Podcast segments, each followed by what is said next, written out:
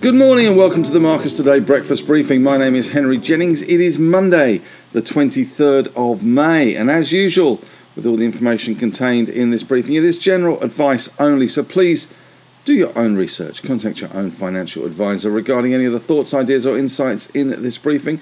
If you need to, you can always pause the PowerPoint slide here and read the disclaimer in full.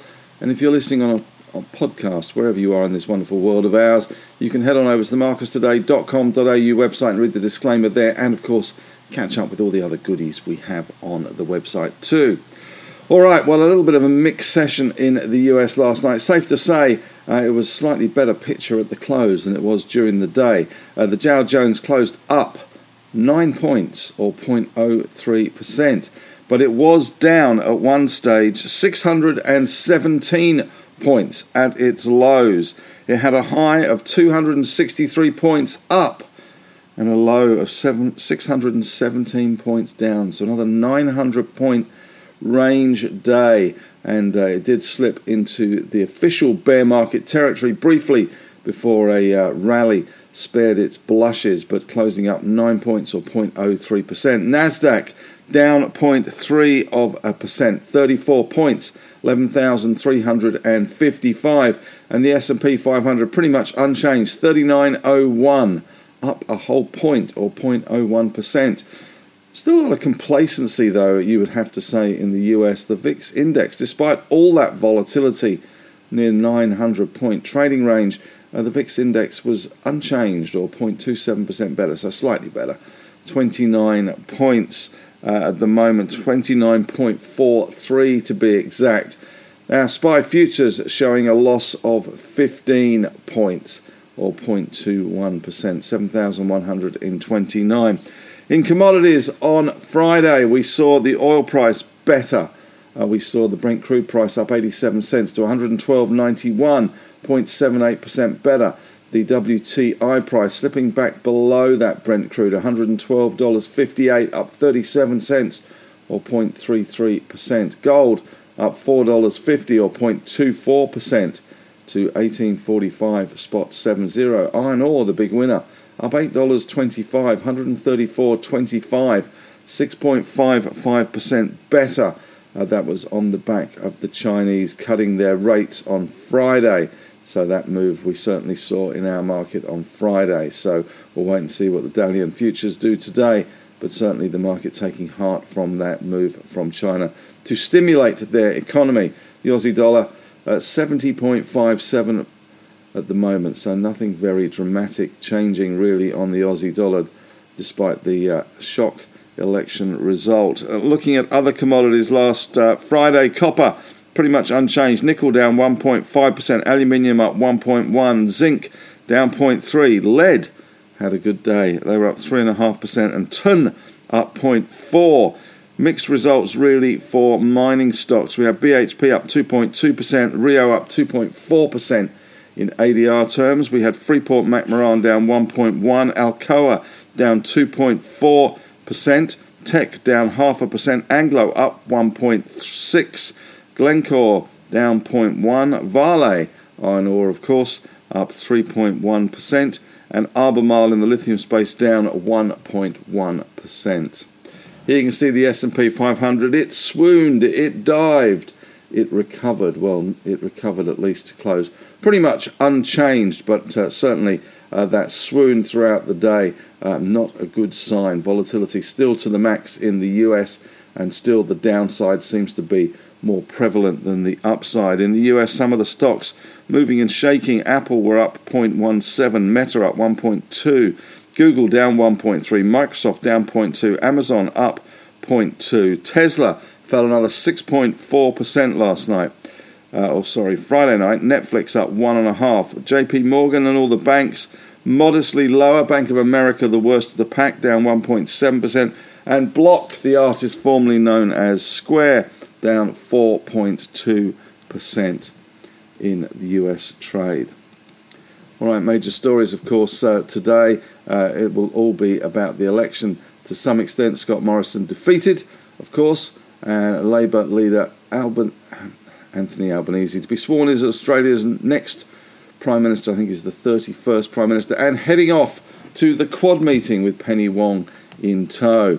Biden says US prepared for possible North, nu- uh, North Korea nuclear test, and Biden urging Hyundai and Samsung to embrace union workers.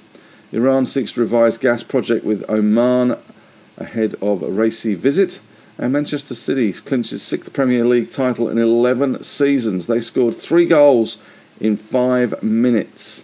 And Ukraine latest Zelensky sees higher casualties in East. Shanghai looks to categorise parts of city low risk for COVID. And COVID hits Apple again, disrupting office plans and supply chain. Not really too much on the major stories over the weekend, as you can see. What to expect today? Well, of course, we always have a little bit of local colour. RBA Assistant Governor Christopher Kent is speaking. Uh, Clark, as he's known. Another six US strategies have slashed their year-end calls for the S&P 500 this month.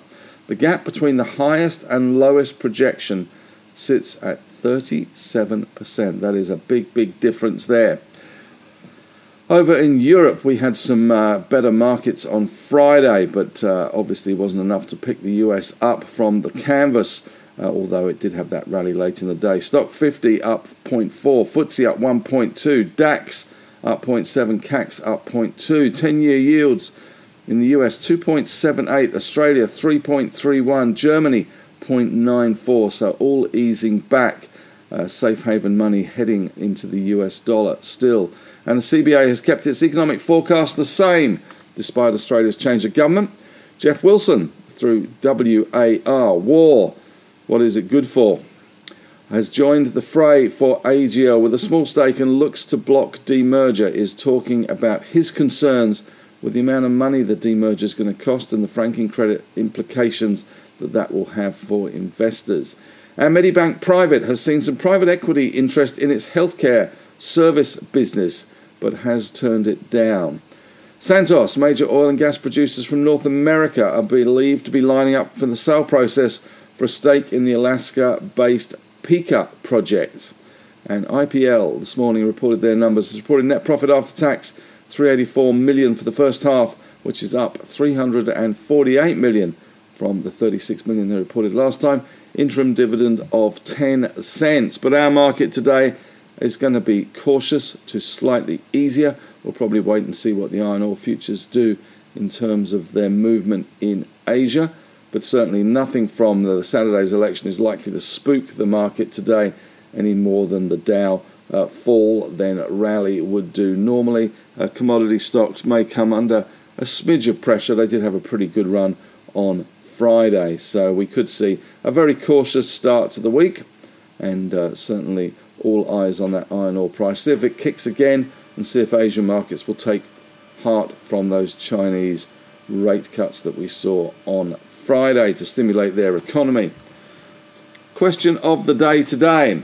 Has the election result changed your view of the investment outlook? Most commentators seem to believe that there's really no difference between the Liberals and the Labour Party in terms of policies and we're about to find out now that Labour have been elected and Anthony Albanese will be the 31st Prime Minister of Australia.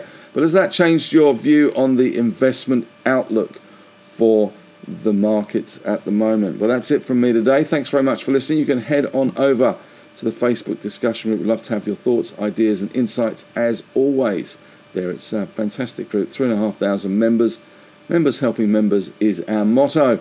And of course, if you're listening to this on a podcast, there's three other podcasts I'd urge you to tune into. The Market Strategy podcast, which is our on, well, this is our market meeting podcast, the fly on the wall look at uh, what we're talking about and discussing in our morning meeting. The On the Desk podcast, when the team in Melbourne talk about all things financial, and my On the Couch podcast last week. I did uh, release the James Hawkins podcast from L1 Capital, who runs their Catalyst Fund, a very interesting uh, chat with James. This week I'm talking to the CEO of a uranium company, so I'm looking forward to that. And uh, all the way from uh, Europe, where he currently is at the moment. So that's going to be an interesting one to catch up with him. Talk about the uranium market and uh, the implications for his company. So that's going to be an interesting podcast, and that will be out on the weekend after I've edited it, etc. And if you missed the Ask the Analyst session on Friday night, it was a great session. I've got to say thanks very much for everybody that tuned in and asked some fantastic questions on some great stocks. So, uh, really good session there. And if you haven't watched it already, uh, there's uh, certainly um, a recording there. I've put the link in the newsletter and you can watch the recording in your own time. But that's it from me today. Thanks very much for listening and have a great day. And may the trading gods be with you.